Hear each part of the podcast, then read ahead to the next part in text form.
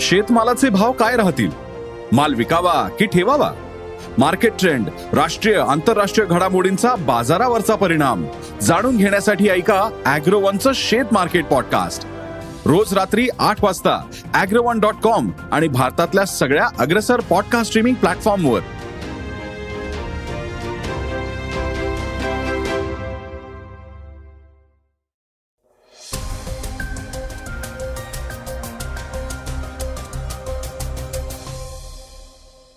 श्रोते हो नमस्कार. मी अनिरुद्ध गद्रे. आता आपण ऐकणार आहोत आजचं सकाळचं पॉडकास्ट अशोक चव्हाण यांनी सुद्धा आता नरेंद्र मोदींच्या नेतृत्वाखाली काम करण्याचा विचार करावा अशी ऑफर देत राधाकृष्ण विखे पाटील यांनी राजकीय वर्तुळात खळबळ उडवली आहे.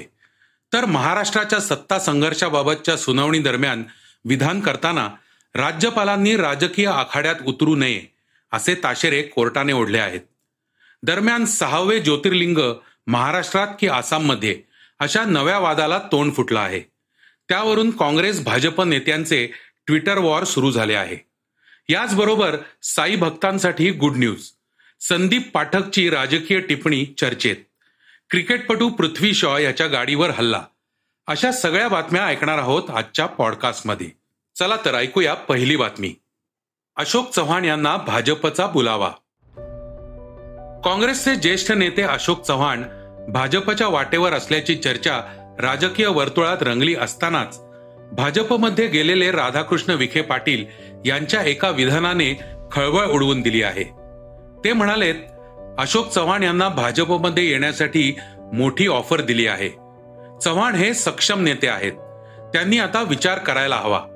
अशी ऑफर भाजप नेते राधाकृष्ण विखे पाटील यांनी अशोक चव्हाण यांना दिली आहे. विखे पाटील म्हणाले ज्या पक्षात अशोक चव्हाण आहेत त्या काँग्रेस पक्षाचे भविष्य काय आहे? चव्हाण यांनी मुख्यमंत्री पदावर काम केले आहे. आदरणीय शंकरराव चव्हाण यांची मोठी परंपरा आहे. आता पंतप्रधान मोदी यांचे नेतृत्व जगाने स्वीकारले आहे. त्यामुळे नरेंद्र मोदींच्या नेतृत्वात काम करण्याचा विचार अशोक चव्हाण यांनी करावा असं विखे पाटील म्हणाले क्रिकेटपटू पृथ्वी शॉ याच्या गाडीवर हल्ला. भारतीय क्रिकेट संघातील फलंदाज पृथ्वी शॉ गेल्या काही दिवसांपासून चर्चेत आहे.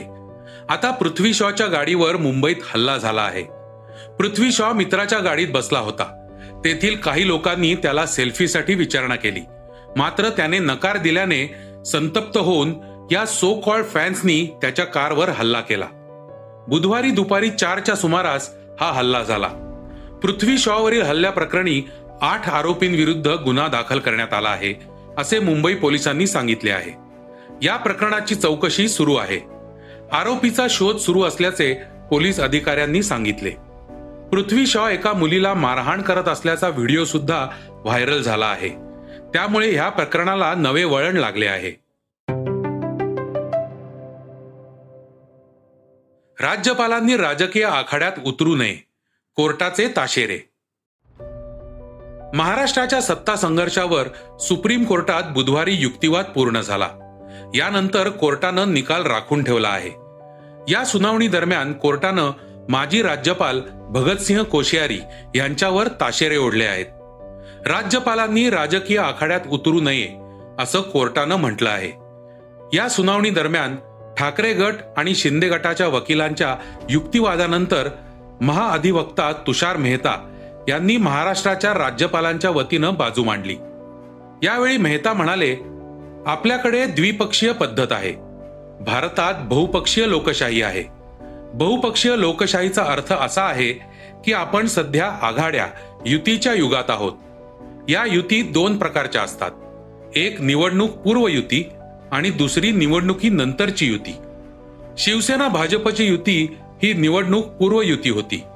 संयुक्त विचारधारा म्हणून हे दोन्ही पक्ष मतदारांना सामोरे गेले. पण निवडणुकीनंतर ज्यांच्या विरोधात निवडणूक लढवली त्यांच्यासोबत शिवसेना गेली. राज्यपालांच्या वतीनं युक्तिवाद करणाऱ्या मेहतांच्या या विधानानंतर सरन्यायाधीश डी वाय चंद्रचूड मध्येच म्हणाले की राज्यपालांना हे सर्व ऐकताना सहन कसं झालं? सरकार स्थापनेवर राज्यपाल असं कसं म्हणू शकतात? जेव्हा राजकीय पक्ष सरकार बनवतात तेव्हा त्यांना केवळ विश्वासदर्शक ठराव मांडण्यास सांगितलं जातं. म्हणजे आम्हाला केवळ हेच सांगायचं आहे की राज्यपालांनी राजकीय आखाड्यात उतरता कामा नये.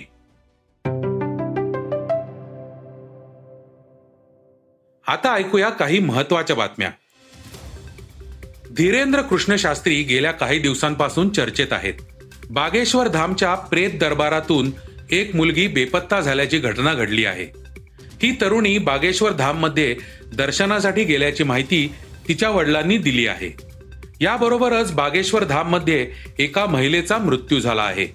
त्यामुळे धीरेंद्र कृष्ण शास्त्री आणि बागेश्वर धाम पुन्हा एकदा वादात अडकले आहेत. साई भक्तांसाठी एक आनंदाची बातमी समोर आली आहे. आता शिर्डीत नाईट लँडिंगची परवानगी देण्यात आली आहे. त्यामुळे अनेक भक्तांची काकड आरतीची इच्छा पूर्ण होणार आहे. गेल्या काही काळापासून प्रशासकीय पातळीवर नाईट लँडिंगला परवानगी मिळावी यासाठी सतत पाठपुरावा केला जात होता. समृद्धी महामार्ग मुंबई ते शिर्डी वंदे भारत एक्सप्रेस आणि आता नाईट लँडिंगला परवानगी या सगळ्या गोष्टींमुळे भाविकांसाठी मोठ्या सुविधा निर्माण झाल्याचं म्हटलं जात आहे. अभिनेता संदीप पाठक हा मराठी नाटक सिनेमा मालिका आणि सूत्रसंचालन अशा विविध माध्यमांमधून घराघरात पोचलाय. आता एका चॅट शो दरम्यान आपल्या वैयक्तिक व्यावसायिक आयुष्याविषयी बोलताना संदीपनं देशाच्या राजकारणावरही आपलं परखड मत व्यक्त केलंय. आपल्या देशाचं कालचं आजचं आणि उद्याचं राजकारणही रस्ते देऊ पाणी देऊ आणि वीज देऊ या भोवतीच फिरणार आहे. आपण यातून कधी बाहेर पडणार आहोत असा प्रश्न संदीपनं उपस्थित केलाय. आशिया कप दोन हजार तेवीसच्या आयोजनावरून भारत आणि पाकिस्तानच्या क्रिकेट बोर्डात मोठा वाद निर्माण झाल्याचं दिसून येत आहे. आता पाकिस्तानचा माजी कर्णधार शाहिद आफ्रिदीनं यावर वक्तव्य केलंय. भारत आशिया कप खेळण्यासाठी पाकिस्तानचा दौरा करणार की नाही हे मला माहिती नाही. किंवा पाकिस्तान भारतात होणाऱ्या वर्ल्ड कपवर बहिष्कार टाकणार की नाही हे देखील आम्हाला माहिती नाही. मी फक्त एवढंच सांगू शकतो की आयसीसी देखील बीसीसीआय समोर काहीच करू शकत नाही. आता हा मुद्दा एसीसीच्या मार्चमधील बैठकीत उठवला जाईल असं आफ्रिदीनं म्हटलंय. आता बातमी चर्चेतली. सहावे ज्योतिर्लिंग आसामात असल्याचा तेथील मुख्यमंत्र्यांचा दावा. बारा ज्योतिर्लिंगांपैकी सहावे ज्योतिर्लिंग आसाममध्ये असल्याचा दावा आसामचे मुख्यमंत्री हेमंत बिस्वा शर्मा यांनी केला आहे. या संदर्भातील जाहिरात आसामच्या पर्यटन विभागाने काढली आहे. आसामचे मुख्यमंत्री महाराष्ट्रातलं तीर्थक्षेत्र पळवण्याचा प्रयत्न करत असल्याचा आरोप आता त्यांच्यावर होत आहे. आसाम सरकारच्या या दाव्यावरून आता विरोधी पक्षांकडून आसाम सरकार आणि भाजपवर जोरदार टीका सुरू आहे. यावर प्रतिक्रिया देताना शिंदे सरकार गुवाहाटीला आमदारांची फौज घेऊन गेलं होतं. तिथं त्यांची चांगली सोय झाली होती. बदल्यात मुख्यमंत्र्यांनी आसामला भीमाशंकर ज्योतिर्लिंग तर दिलं नाही ना असा प्रश्न सुप्रिया सुळे यांनी विचारला आहे. तर काँग्रेस नेते सचिन सावंत यांनी यावरून शिंदे फडणवीस सरकारवर निशाणा साधला आहे. भाजपा शासित आसाम सरकारनं महाराष्ट्रातील भीमाशंकर ज्योतिर्लिंगावर दावा केल्यानंतरही शिंदे फडणवीस सरकार चूप आहे. हा महाराष्ट्र द्रोह नाही का? मविया सरकार तोडताना केलेल्या मदतीची ही परतफेड आहे का? येत्या महाशिवरात्रीला भाजपा नेत्यांना महाराष्ट्रातील शिवभक्तांना तोंड दाखवता येईल का? असं सचिन सावंत म्हणाले आहेत. शिवसेना नेते संजय राऊत यांनीही गुवाहाटीच्या बदल्यात आसामला ज्योतिर्लिंग दिलं का? असा खडा सवाल मुख्यमंत्री शिंदेना केला आहे. ते काय म्हणाले आहेत ऐकूया.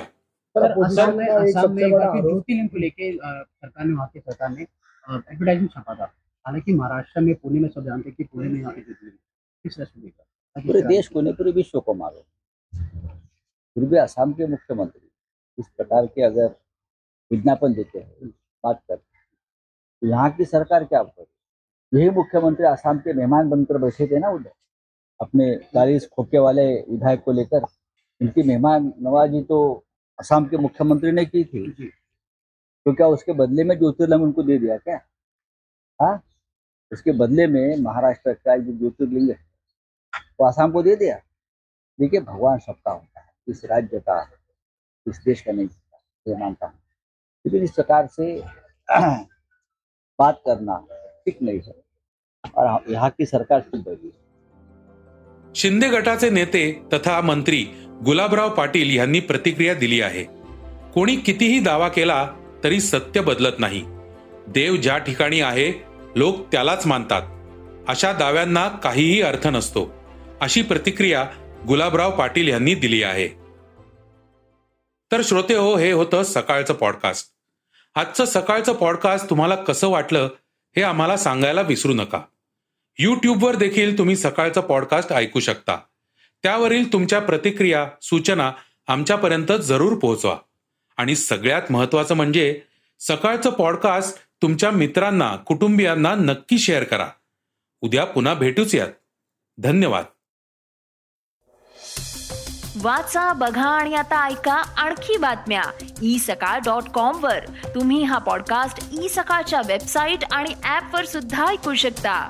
विसरू नका या पॉडकास्टला आपल्या आवडीच्या पॉडकास्ट ऍप वर सबस्क्राईब किंवा फॉलो करायला.